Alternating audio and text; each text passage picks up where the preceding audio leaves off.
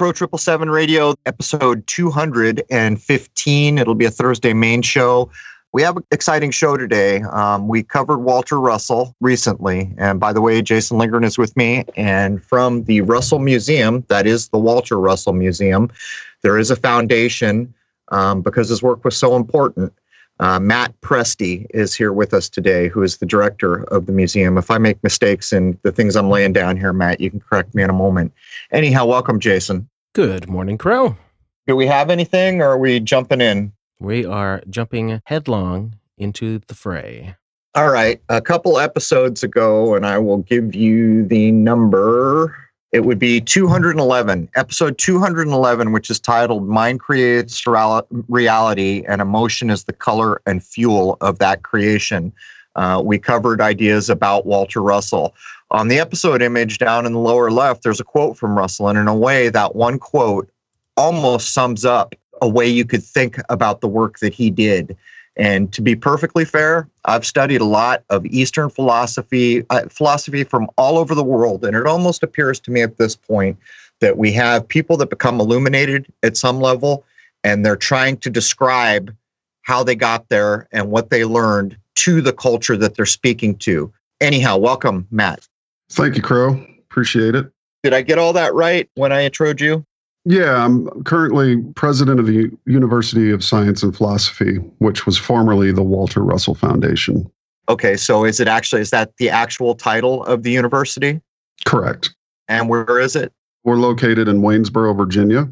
Okay, so let's jump in here. Um, I, as I have stated a few times in shows, I'll state it here again. Um, I had been challenging everything. Some years ago, I came to understand that electricity is the only force in our world, and by proxy, electromagnetism. I think Walter Russell calls it the daughter of electricity.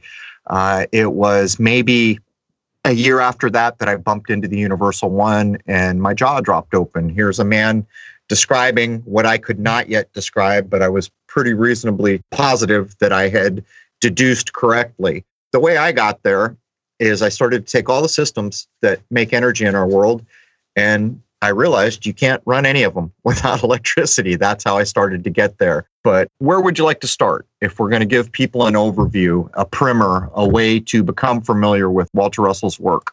Sure. Walter Russell was an illuminate. He had a 39 day illumination in what is known in East and West mystic study circles as the light.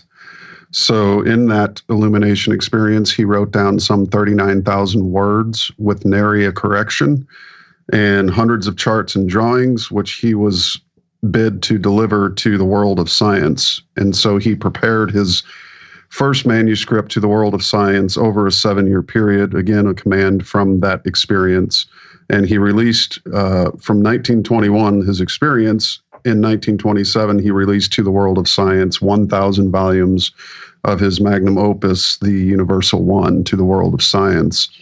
And in his own words, he said basically that science laughed at it, scoffed at it, and threw it into the wastebasket. Uh, there were several people that were profoundly touched by the book, its implications. Um, he had, of course, had the New York Times op ed exchanges with several different prominent physicists during that time, uh, one of which uh, ended up affirming that his. His uh, new ideas were to be taken seriously and that he wasn't a crank or a crack pot as he first was called out by several physicists of the day. So um, Nikola Tesla being one who who wrote to Walter and and bid that he lock his work up in a sepulcher for a thousand years because mankind was not ready for it. So basically, Walter Russell was an illuminate, a mystic, modern day mystic of the day. I, I like to refer to him as a three dimensional alchemist. He, he took the circle and the square and brought it into the cube and the sphere.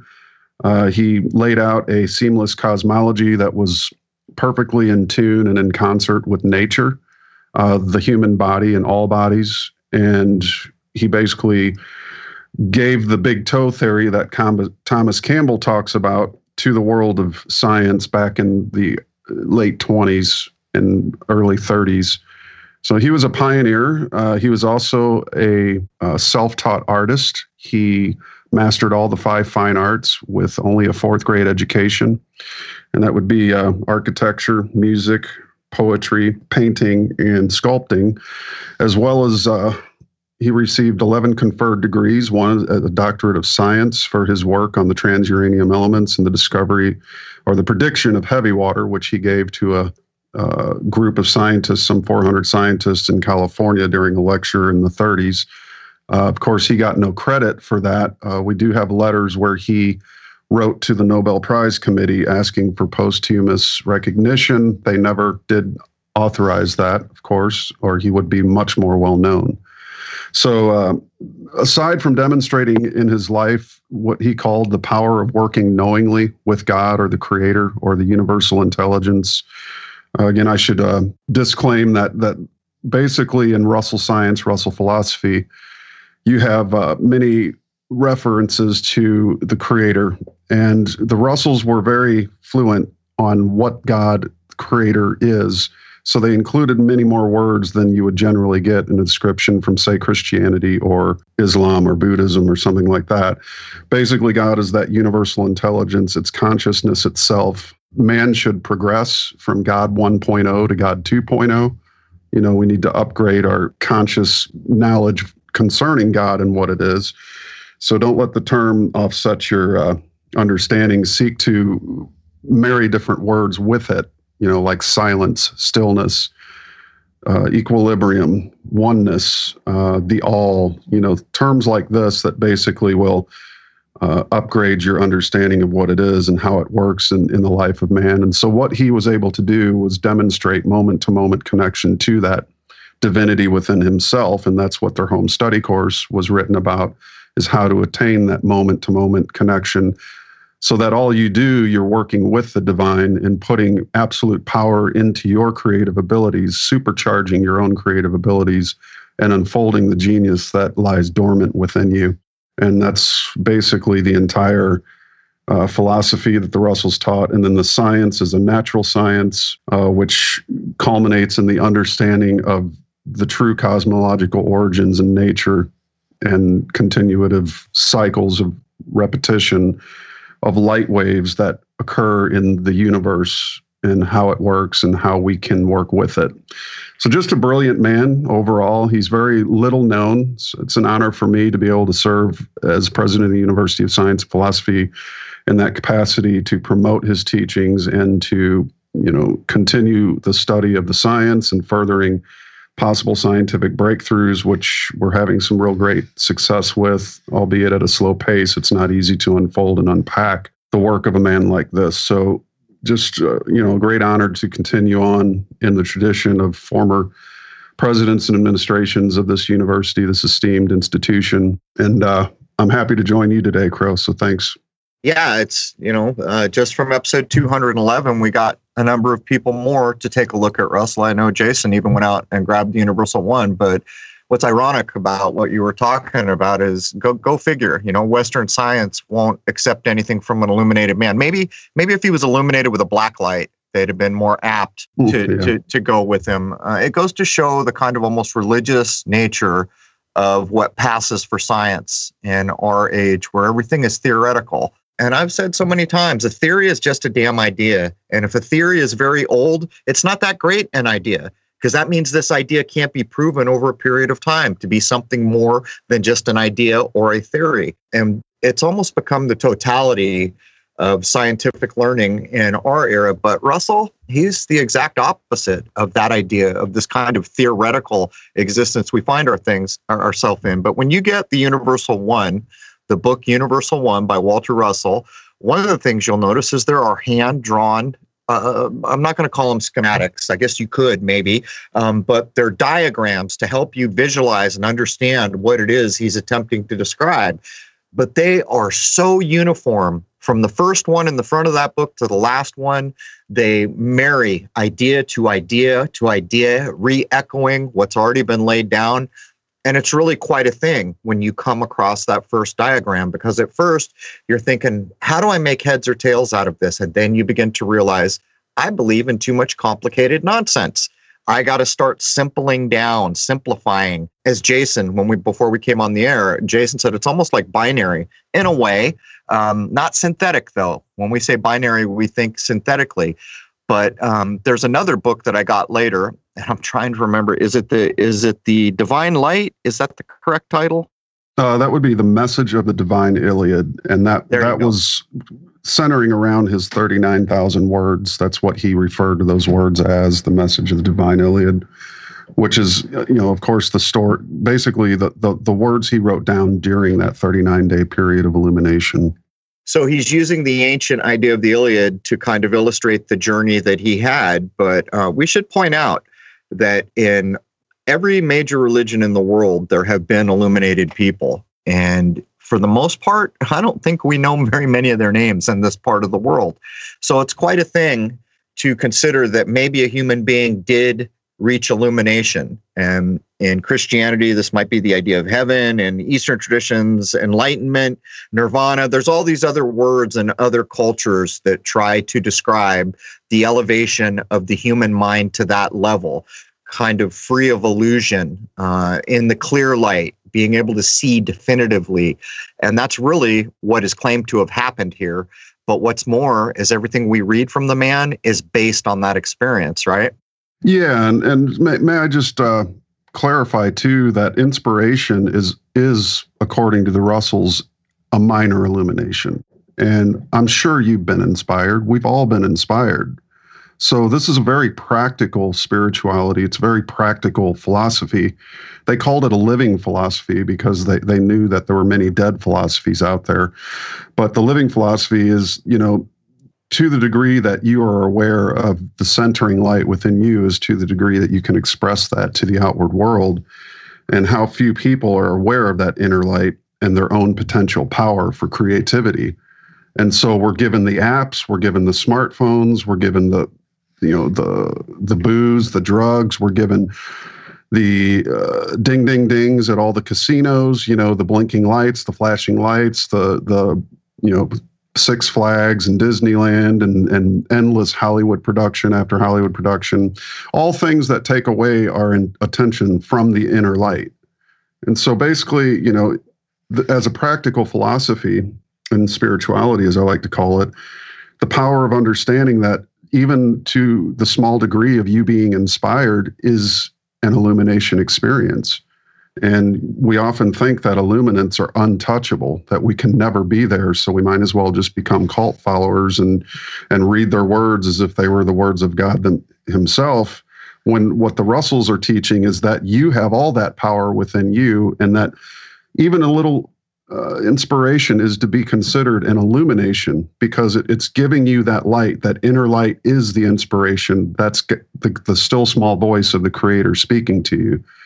And it would behoove us to listen, to learn to listen to that still small voice, which is our inner power.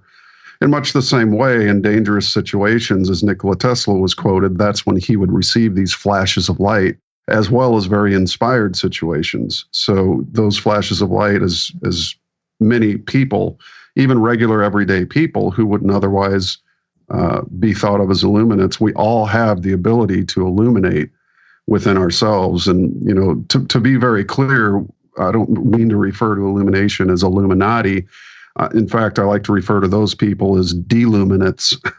there you or, go. Uh, or, or that's appropriate. D- the deluminati because they're not illuminated at all. You know, trying to control and and uh, off seven point something billion of your own fellow man is not a very illuminated uh, kind of approach to you know, getting humanity to the stars, in my humble opinion. But uh, yeah, so illumination itself is something that we can all strive for. It, it, you'll know you're close to it when you have a feeling of inspiration.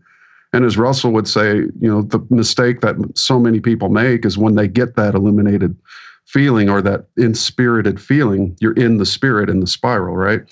When you get that feeling of inspiration, we often go to the smartphone or we go to something that distracts us and then we end up losing it. So, as opposed to going to Coney Island, buying a hot dog, and riding on the Ferris wheel, pay attention to that, that feeling of inspiration. Follow it because you're close at that point. You're very right. close.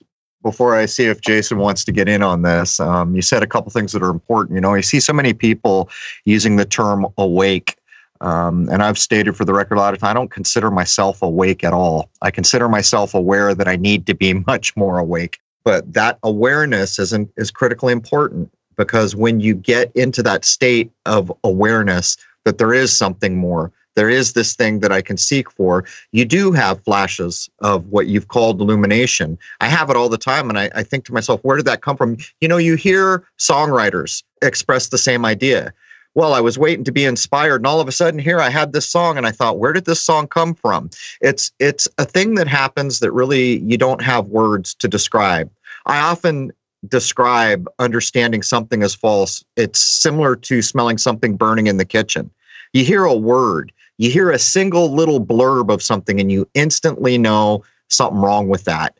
You can't describe to another human being what it is or why it is necessarily, but nonetheless, you know beyond the shadow of doubt that there's no truth in it. There's no ring of truth. And I try to describe it as I smell something burning almost. But Jason, I thought I saw you getting ready to edge in here. Yeah, well, a lot of this sounds like self reflection, almost like a meditational kind of thing or reconnecting to the greater whole is sort of the way it's uh, impressing itself upon me. But when you brought up about the whole de illumination thing, was Walter Russell aware that there are forces behind the scenes that are trying to distract and, as you said, most likely trying to knock off a whole bunch of us? Yeah, and I, I would say, again, there's a practicality to that too. I mean, I would I would prefer to deal with people as opposed to you know interdimensional entities, and we can get into that. I, you know, I'm not even 100% certain you're even pointing toward that. But as far as uh, forces, yeah, in one of his first recorded lectures in 1952, he was going on about uh, who he thought were the greatest criminals. And he said the greatest criminals in the world are in the United States government. Hmm. The Russells were, were pretty staunchly anti communist and they they had uh, referred to the dangers of communism in several other writings. The World Crisis being one, the electrifying power of man-woman balance being another. The scientific answer to human relations. They lambasted uh, communism as a, as a terrible master-slave dynamic that you know unless we can go and rise above that the need for master and slave, we're always going to find ourselves enslaved in that dynamic. Um, I've been on the Unslaved podcast a few times, and, and Michael Tsarion, David Whitehead addressed that to a great degree as well. And I think true spirituality, and this is one of the things that I, I, recently had a little light bulb go off in my head, but true spirituality is a psychological understanding. You have to have psychology being the psyche, which is in Greek mind and soul, and the ology, the study of. And you could say that spirituality itself is knowing the mind and soul and what it is and what its purpose is. So I think psychology and spirituality more or less go hand in hand. And without a strong psychological makeup and understanding of your own self, your own dynamics, you know, the things that, you know, we would call patterns that drag us into dark places, which are many and many times self-imposed. You know, a lot of us, I, I, I can truly say that I've hurt myself more greatly than any other human on the planet has and it's a lot of work to come back from that. But having that strong sense of self introspection is something that if every human let's just say the united states for instance would have been a little more psychologically prepared i don't think we'd be seeing the kind of reactionary evidence you know destroying the economy currently and driving 66 million children into extreme poverty. 110000 businesses uh, restaurants alone may not reopen and then 45% of small business in the US may not reopen due to this reaction.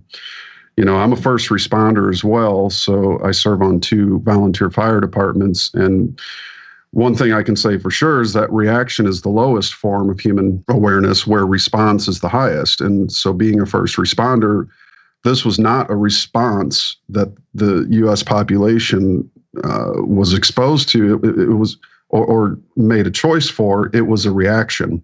And often with reactions, you end up in more trouble and more danger. So, had we had the the strong backbone of psychological understanding of an extent of the population, we would have had a much different response as opposed to a reaction. And when you're reactive, that's when you can, you're highly suggestible at that point.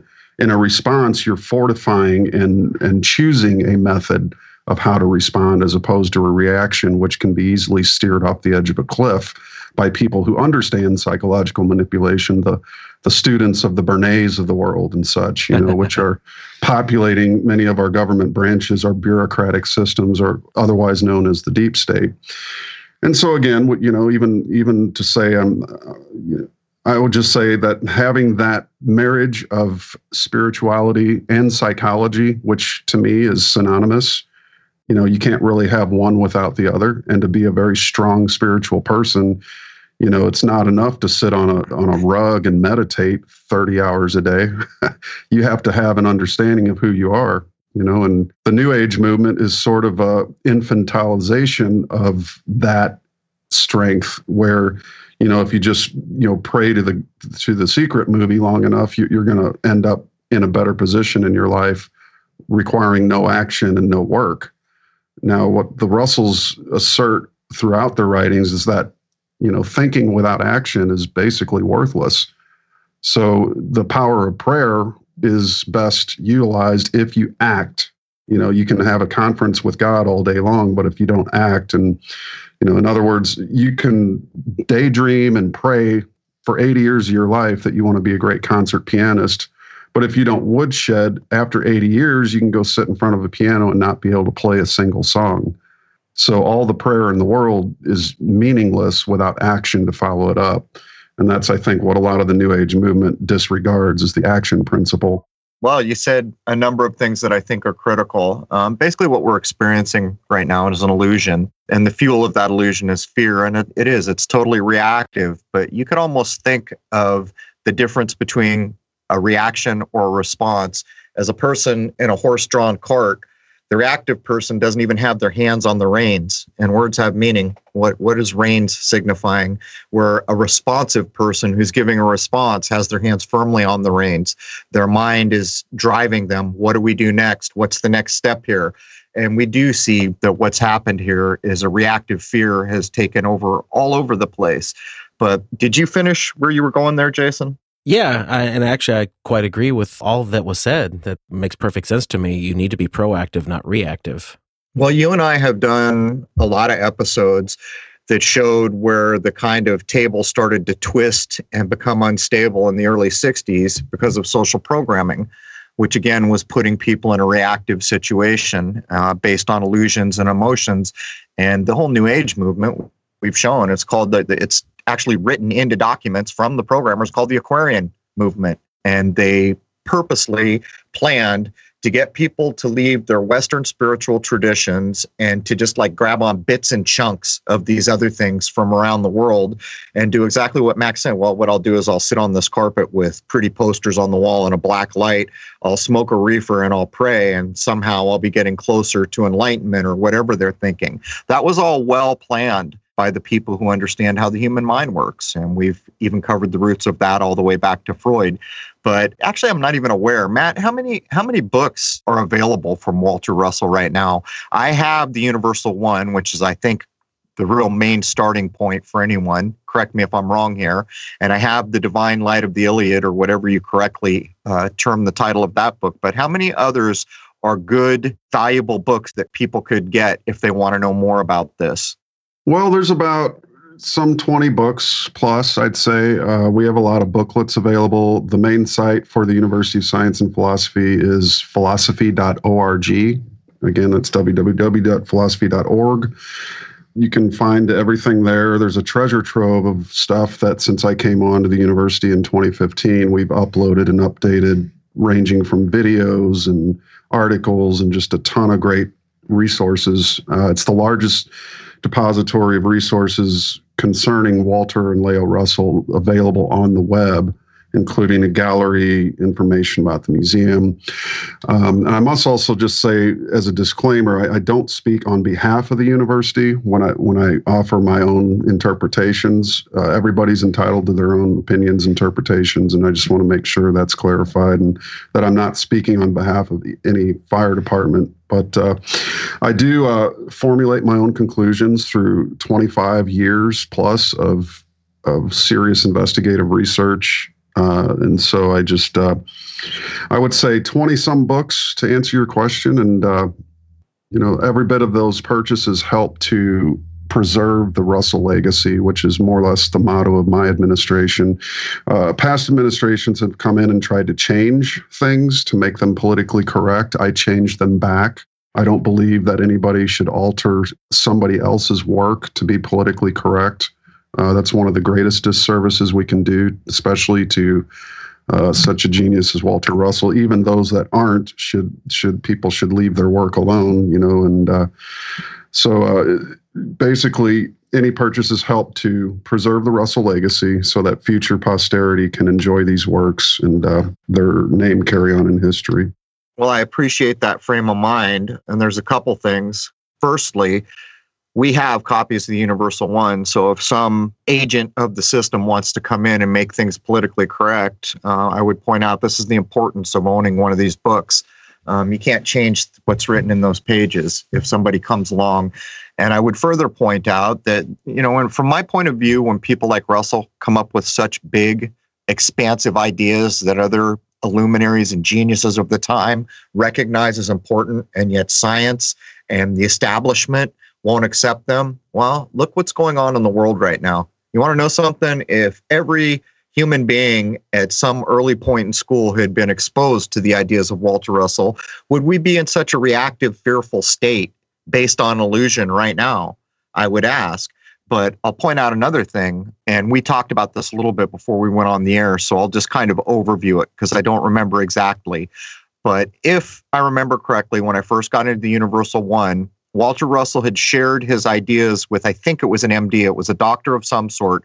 He was so taken aback by what he was presented with that he said, I'll foot the bill to get these books out. Don't even care if we don't make money. It's so important that I'll foot the bill to publish these beautiful hardback books. And they are quality books, by the way. These are the kinds of books you could hand down generation to generation. And these are the books I value above all others for that reason.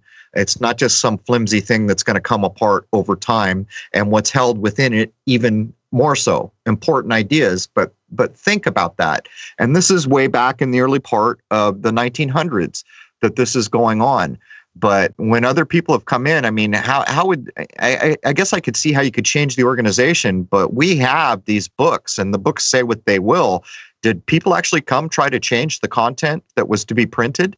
Yeah, and I, am not going to name names. Uh, I don't want to get into a uh, personal tit for right. tat, but I'll, I'll, just say I'll say this much: that there there was an organization, uh, past administration, that basically caused a rift in the university, and it was because they had chosen to, unfortunately, reformat and change some of the things that the Russells had had written. There were other plans in in the air that never materialized, thankfully and there's a lot of rumor and innuendo too but ultimately what i've done is with my administration is not only we've gotten the artwork out of storage after nearly 19 and a half years in a dusty warehouse but we've also gone back uh, we're going back to the original third edition of the home study course versus the fourth. Uh, the fourth was basically uh, returning to the first edition and then adding footnotes, addendums, and taking out the double spaces and making it more university textbook like, uh, which was really the rift that was caused between the uh, that administration and the student body. Uh, the student body knew that the Russells, one of their main wishes was that all succeeding administrations and, and student body uh, members, alumni members, do not change a word do not so much as change a single word of any of the writings because, you know, again, people may think they're qualified to edit things, but my my uh, analogy to that is if you look at the Mona Lisa and you were, an, uh, say, an art critic and you you found it to be unpleasing, which drops of paint would you have removed removed from the canvas? And and that just comes down to sort of an arrogance. And i think it's a lot of it's due to that new age idea that you know instead of leaving things alone we should approve upon them by editing them and and you know and i just don't follow that line of that kind of philosophy. It's it's sort of what we're at odds with in today's world or, or you know this idea of cultural marxism and you know this idea that we should all be the same and that there's really no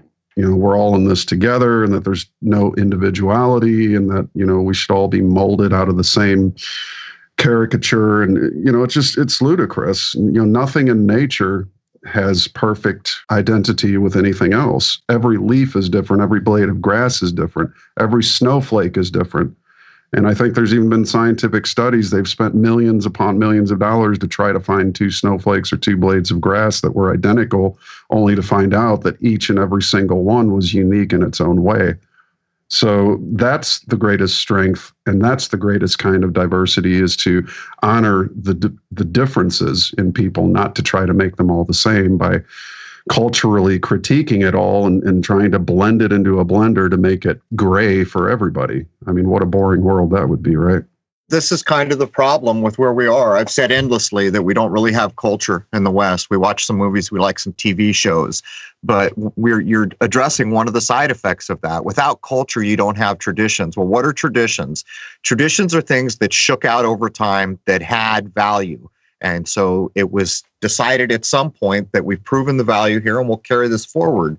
So if you consider a man who, if, if you're going to consider the premise here, a man was illumined for some period of time, which implies that he had access to information at a higher level than the vast majority of us, do. And then someone else comes in to edit that, then they've missed the point entirely. And, and that's what gets me about these things. But you mentioned another thing, which I want to delve into for a second so many people fed up with so many aspects of what it means to be in civilized society these days. So many people homeschooling their children because they don't agree with what the institutions are doing and teaching. And I heard you mention that you actually have homeschooling or online schooling. Can you get into that for a minute for someone who might have an interest? And by the way, um, at what age does this become appropriate? Is this for children too, or is this for adults? uh, who who's the constituency that might take an interest in the schooling? Well, sure. I, will first uh, just validate the university's title. It did meet Virginia state requirements as a as a university and educational institution. We are a 501c3. So the Russells met that requirement by having a certain number of students and then their own curriculum. So we're not an accredited university, though we do have you know, the university does have its own curriculum. It's called the home study course. It's meant to be studied at home. Uh, generally, it can be taught to children, but it would probably need to be, you know, leveled to their playing field a little bit more. Though some of the concepts are very universal, the way the Russells present them is more at an adult level. So, uh, one of the things I would have liked to s- seen done is is have a children's version of a home study course.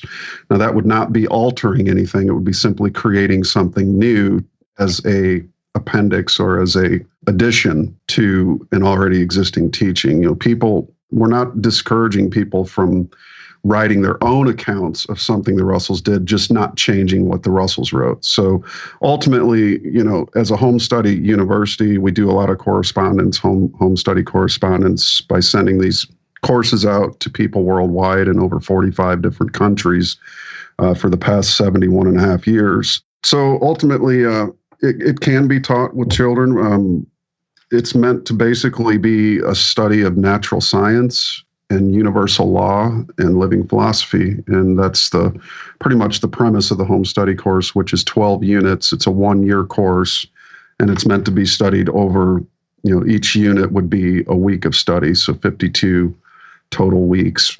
And that ultimately you get a certificate at the end of that but again there's no testing there's no kind of you know accreditation you know there's no credits to be had or transferred or any of that.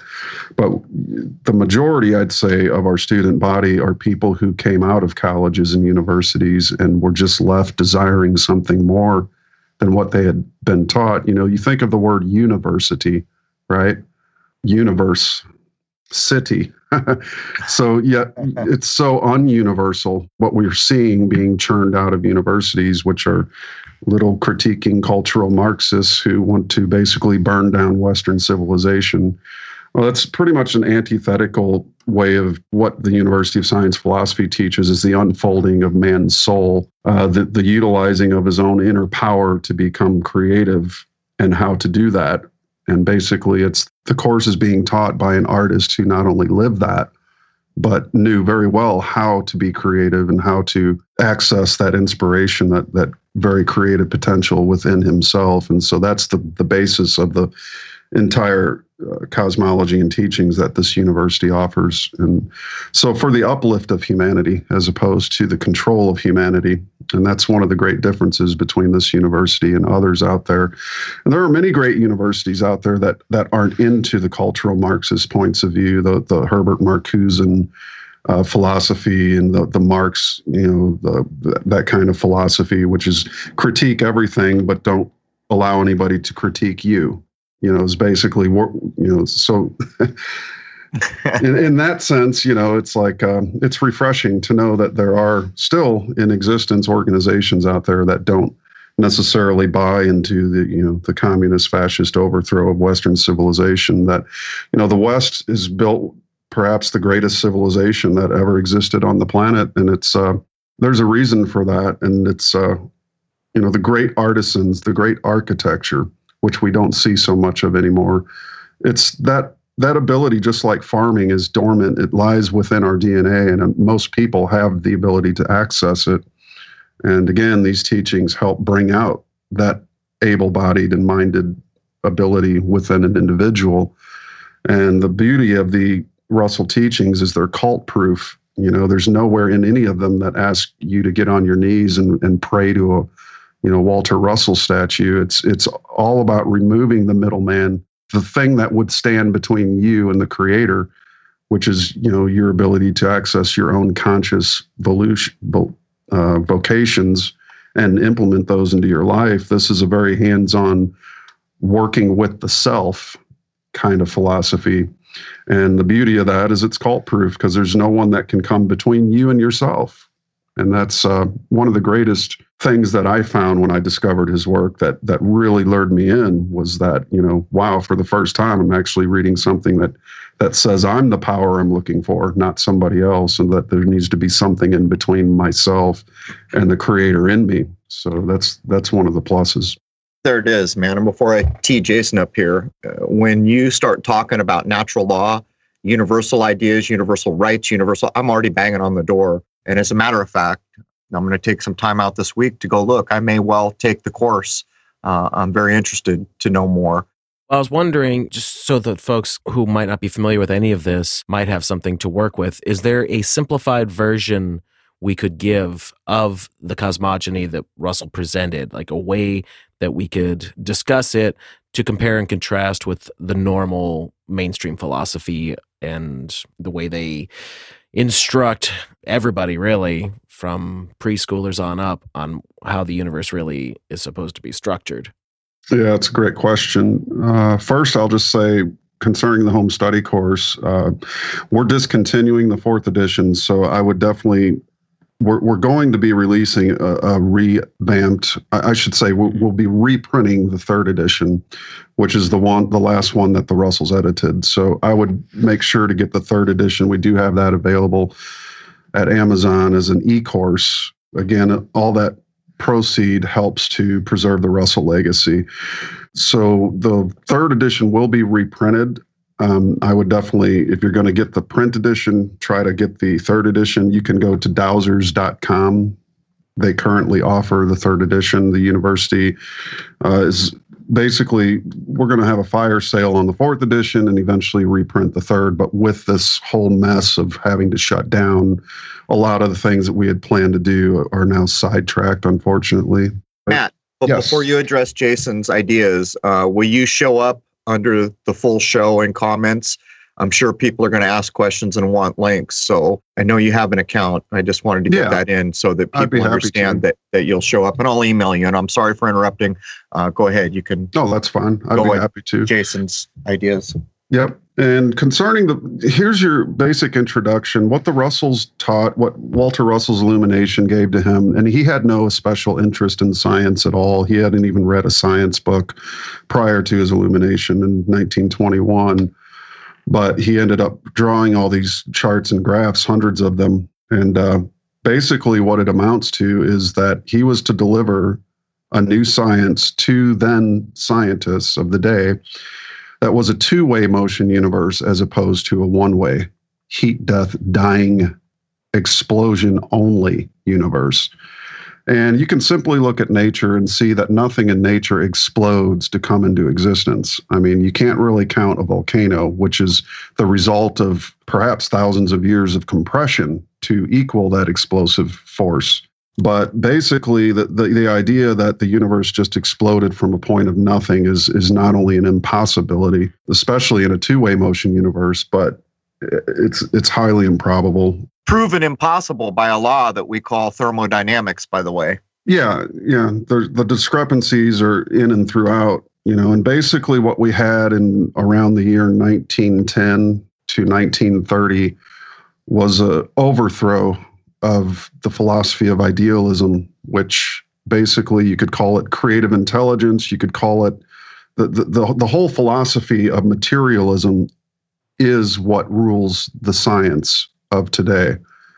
Uh, the materialist idea is that there must be this basically everything must align to the senses and the problem with the senses that is that they can only detect things that are expanding or exploding or um, moving away from each other. The ability to detect compression or the inward flow of the wave of creation. Now, now Walter Russell proposed that there is this thing called the wave, and to understand the wave is to know the secrets of the universe.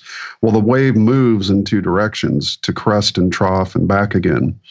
And so it's cyclic, it's a re- repeating cyclic universe. Uh, it's a holographic fractal optical universe as opposed to a reductionist heat death exploding universe of, made of particles.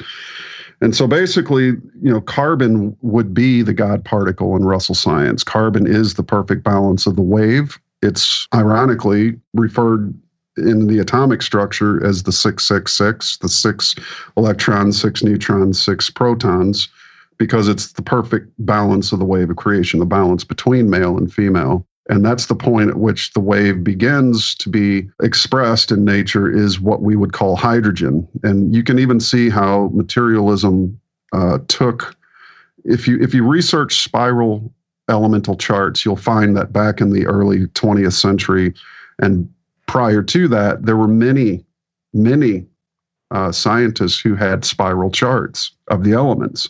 And it just happens to be Mendeleev's two dimensional reduced table that becomes the foundation of all science.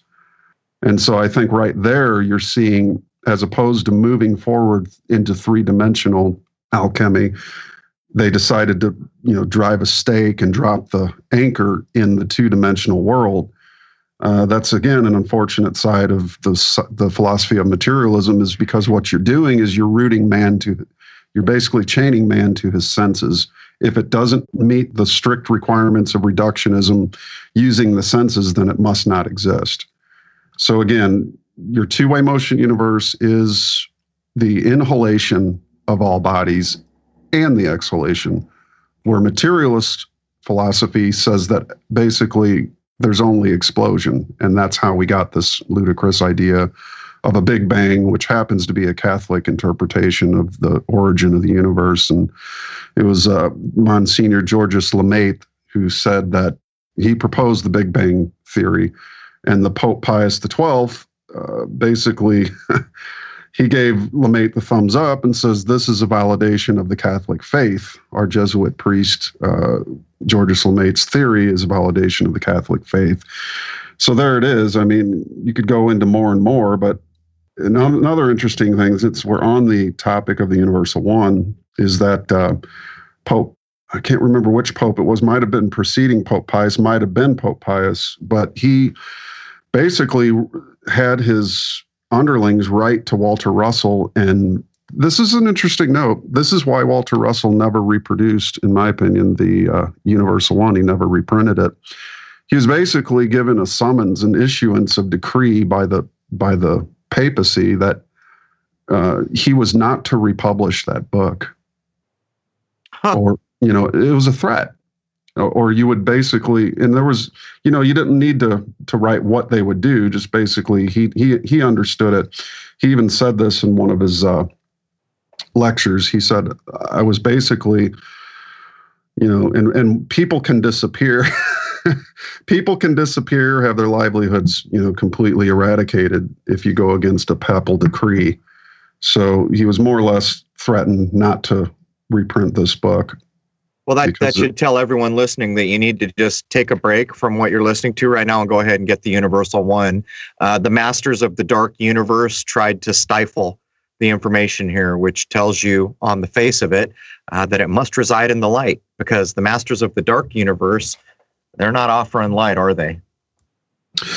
No, I don't think they ever have. A colleague no. of mine referred to the, the church as the, the armpit of evil on the planet. And, you know, in some cases, I can agree. But uh, ultimately, you know, when you have a two way motion universe, you understand that all bodies breathe in and all bodies exhale. Um, it, it certainly explains quite a lot that that you know why is it that we make exploding engines and you lift a space shuttle into the air and it creates a toxic cloud of gases and fire and explosive potential and explosive force and effect whereas nature can lift 300 foot tall uh, trees into the air, you know, the, the redwoods, for instance, and generates coolness as she does it. You know, nowhere in nature do you see explosions happening to create life. So, again, I think when when you have a two way motion universe, you can you can ultimately line it up to your own body, and see how you you have yourself two hemispheres. You know, a left and a right side centered by an equator. Your left and right side breathe in through your nostrils, and the two become one, and you exhale heat from your equator, just like the planet breathes in through the two poles and exhales heat from the equator. And this is ubiquitous throughout nature. And, and the great thing about it is, is it's spiral. That's the first picture in the Universal One is a spiral. And what you're seeing is, you know, the spiral nature of the elemental table and how it creates all structure on the planet from the inert gases, which are very close to the equator through the unfoldment of spiral motion through a plus one, two, three, and ultimately culminating at the crest of the wave, which is planetary formation and body formation, not just in cells, but in all of nature. So you have the spiral motion in the DNA all the way up to the largest supercluster galaxy. And so that is the ubiquitous way in which I, I call the spiral the creator's signature. That's how God signs his creation. And you want to see the signature of, of God, just find a spiral anywhere in nature, and they're everywhere. So I, I should insert something here. So sure. many people discovering that they're not about the NASA models anymore, and they're challenging it, and they're coming up with new ideas, or maybe they're old ideas. But the point I would make is in many of the models of the people who have challenged the NASA universe, uh, the way supposed space works, almost every body, what I call lights, uh, are moving in a spiral motion. So for all you FE folk, uh, Walter Russell has something for you. Don't throw the baby out with the bathwater. Don't get lost in language, descriptive language here. These spiral patterns are key uh, in the things that so many are looking at. But we're at about 50 minutes, so we're going to wrap up here the hour one and queue up to come back and do hour two and blow a few things open. Jason, anything you want to get in to the end of the hour here? Well, I had just started reading the Universal One, just got past the preface, unfortunately, so I don't know that much yet about all the subject matter. But even what I gleaned from that, and then just looking over the biography of everything Russell had done, this is really great stuff. And I, I hope folks do take the time to consider it. And I love the fact that it seems to make so much more sense and integrate the concepts of science and religion, kind of pulling them both back from their extremes and giving you something to work with that makes a hell of a lot more sense, in my opinion. Well, I'll tell you tell you one thing that struck me is the other thing that I had been up to my eyeballs with was the periodic table. By the time they were getting to Berkelium, Einsteinium, Californium, I, I I'd had it. And I said, somebody needs to challenge this, but I'm probably not the guy because I don't know enough about the what I call artificial science backing it. But I knew, and I was going to prep up to make myself a little more aware to be able to challenge. There it is. Walter Russell, what's he do? He says, look, periodic table might be better described in this way. Matt, we're going to wrap up hour one. Is there anything you want to get in? And actually, since we are wrapping up, why don't you tell people where they can either find the material or you, whichever way you want to go at it. If you don't want to provide direct contact, I understand it does get overwhelming, but go ahead and tell people where they can find things or yourself if that's what you choose. Yeah, sure. All things Walter and Lao Russell can be found at philosophy.org, philosophy.org. Uh, for my personal contact, you can hit mattpresti.com, M A T T P R E S T I.com. Uh, you can find me on YouTube as well. Uh, I've produced uh, over 139 videos, uh, much music, poetry, uh, documentaries, things of that nature. And that's about it. You can also find me on Facebook. All right, that brings hour one of episode 215 to a close. And one more thing I'll add into hour one uh, Matt's actually going to give me an intro uh, to the chief science officer of the Russell Foundation or the, the university we've been speaking about. Um, and that will allow us to engage a little more deeply in the kind of, I guess, what we would think of as the scientific nuts and bolts of what it is that Russell laid down. So I'm excited for that. In hour two, we're going to get into a heck of a lot more. And I hope people take the time to go look at what we're laying down here. We've come up in a country. Um, well, let me let me go at this a different way. How many times have you come to listen to Crow and hear me say, "I go for all these old books before the modern edit"? And I used to say early 1900. You know where I draw the line now? And you can count the ways all you want. 1911. If it's before 1911, I want that book. I want to preserve it. I want to hold the universal one or anything printed before 1911. Because in fact, what we saw was this switchover into this illusory kind of make believe world where theories were going to rule the day. And whatever they could get the human mind to believe in, that's the way things were, brothers and sisters. Like right now, did you know that if you touched your wife, you could die? That's going on right now. And it's all an illusion. Come join us for hour two of episode 215 over at crow777radio.com. Crow777radio.com is the only Crow site. There are at least two fraud sites, though I do believe PayPal's about to smack them down. So join us at crow777radio.com for hour two of episode 215 covering Walter Russell. Cheers.